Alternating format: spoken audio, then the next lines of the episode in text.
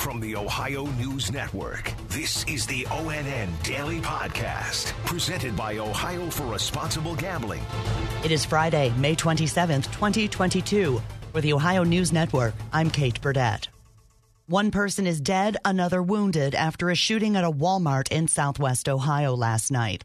ONN's Steve Vaughn has more. Fairfield Township Police Sergeant Doug Lanier says employees and Good Samaritans got into a struggle with a shoplifter who was trying to steal an electronic item when he pulled out a gun and opened fire.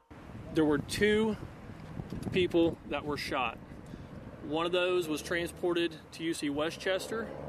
Uh, I'm not 100% sure on his status, but I believe he is in critical condition. We also have one person that is deceased. Police say they were looking for 32 year old Anthony Brown as a person of interest in the case. He was arrested early this morning in Middletown. Steve Vaughn, ONN. Two men from Wayne County in Northeast Ohio are facing several charges stemming from the breach of the U.S. Capitol on January 6th last year. ONN's Dave James reports. The U.S. Attorney's Office says the two men are 40 year old Devin Steiner of Wooster and his 39 year old brother in law Adam Miller from nearby Smithville. They face several charges related to disorderly and disruptive conduct on restricted grounds or in a Capitol building. Surveillance camera footage caught Steiner and Miller together at several points during the breach. In all, more than 800 people have been arrested since the riot, including more than 40 Ohioans. Dave James, ONN News.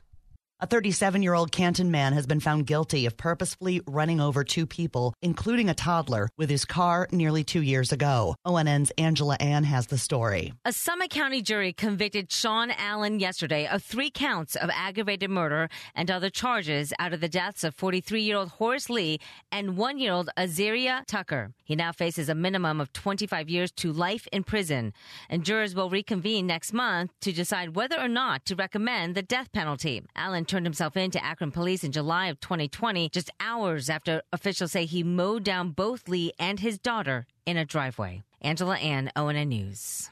A 16 year old was arrested today in connection to an alleged threat made against Central Catholic High School in Toledo. As a precaution, the school was closed today. Central Catholic head of school, Kevin Parkins, shared a video update shortly after the announcement was made late Thursday night. I just wanted to inform you uh, of an alleged threat that came into Central Catholic High School uh, this evening. So, our administration was made aware of a threat to our campus that was sent on social media. Law enforcement has been notified. Uh, officials were immediately notified and currently investigating the situation. As always, the safety of our students, our faculty, and our staff remains a priority for each and every one of us each day. Um, in light of the events that are happening throughout our country, and uh, our administration has decided to cancel class on Friday, May 27th. Officers say the 16 year old was taken into custody without incident. Some school districts in Wood County, just south of Toledo, may be looking at ramping up security in the wake of the shooting in Texas. ONN's Chase Bachman has more. Wood County Sheriff Mark Wasylyshyn says some area districts are considering arming teachers and says ultimately that's the school board's decision. I support whatever that school district decides. If they want to arm their teachers, and uh, especially if we do the training, I'm all for that. If a school district says no, we don't want our teachers or school employees carrying guns, uh, I, I respect that also. Chase Bachman reporting in Toledo.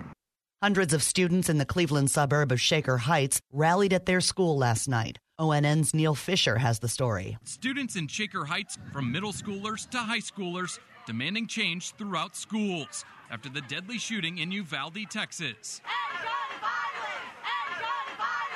Student leaders gathered hundreds of classmates on Thursday at Shaker Heights High School to honor the lives lost at Robb Elementary School. We're out here because our politicians need to make laws so that we're safe. You think for your first period, oh gosh, you check the windows and you check the door and you look at the people around you and you say, what if? I'm Neil Fisher.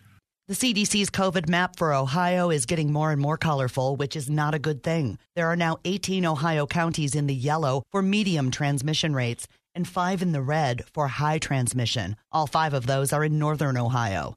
Some neighbors of Columbus concert venue Kemba Live are upset over an outdoor show that ran late last night. The band Tame Impala was delayed in taking the stage due to weather concerns. ONN's Tracy Townsend has details. Just after 11 o'clock, we checked the sound from about three quarters of a mile away.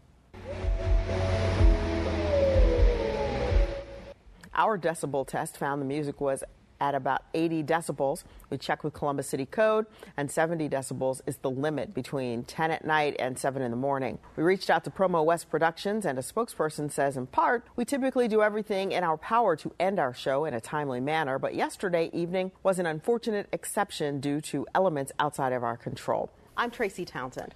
About a million and a half Ohioans are traveling this holiday weekend. Kimberly Schwind with AAA Ohio says the vast majority of them are driving. We are seeing 92% of Ohio travelers are going to be driving to their destination, and that's actually higher than in pre pandemic years. We saw about 90% of Ohioans driving to their destination. The Ohio Black Expo is taking place in Columbus this weekend. ONN's Yolanda Harris has more with Expo representative Adam Troy. This event honoring black excellence in business and life runs through this Sunday at Genoa Park. They're expecting thousands of guests and hope to make it a weekend of empowerment. Disadvantage typically comes down to the art of access, connecting people, place, and product. Events like this help close that gap. You got a number of products who, who are here by virtue of the vendors, people who will be here, and we got a pretty dope location in Columbus, Ohio. I'm Yolanda Harris. Today is the Friday before Memorial Day, also known as Don't Fry Day. It's a campaign for skin cancer prevention and sunscreen awareness. You can find more info at skincancerprevention.org.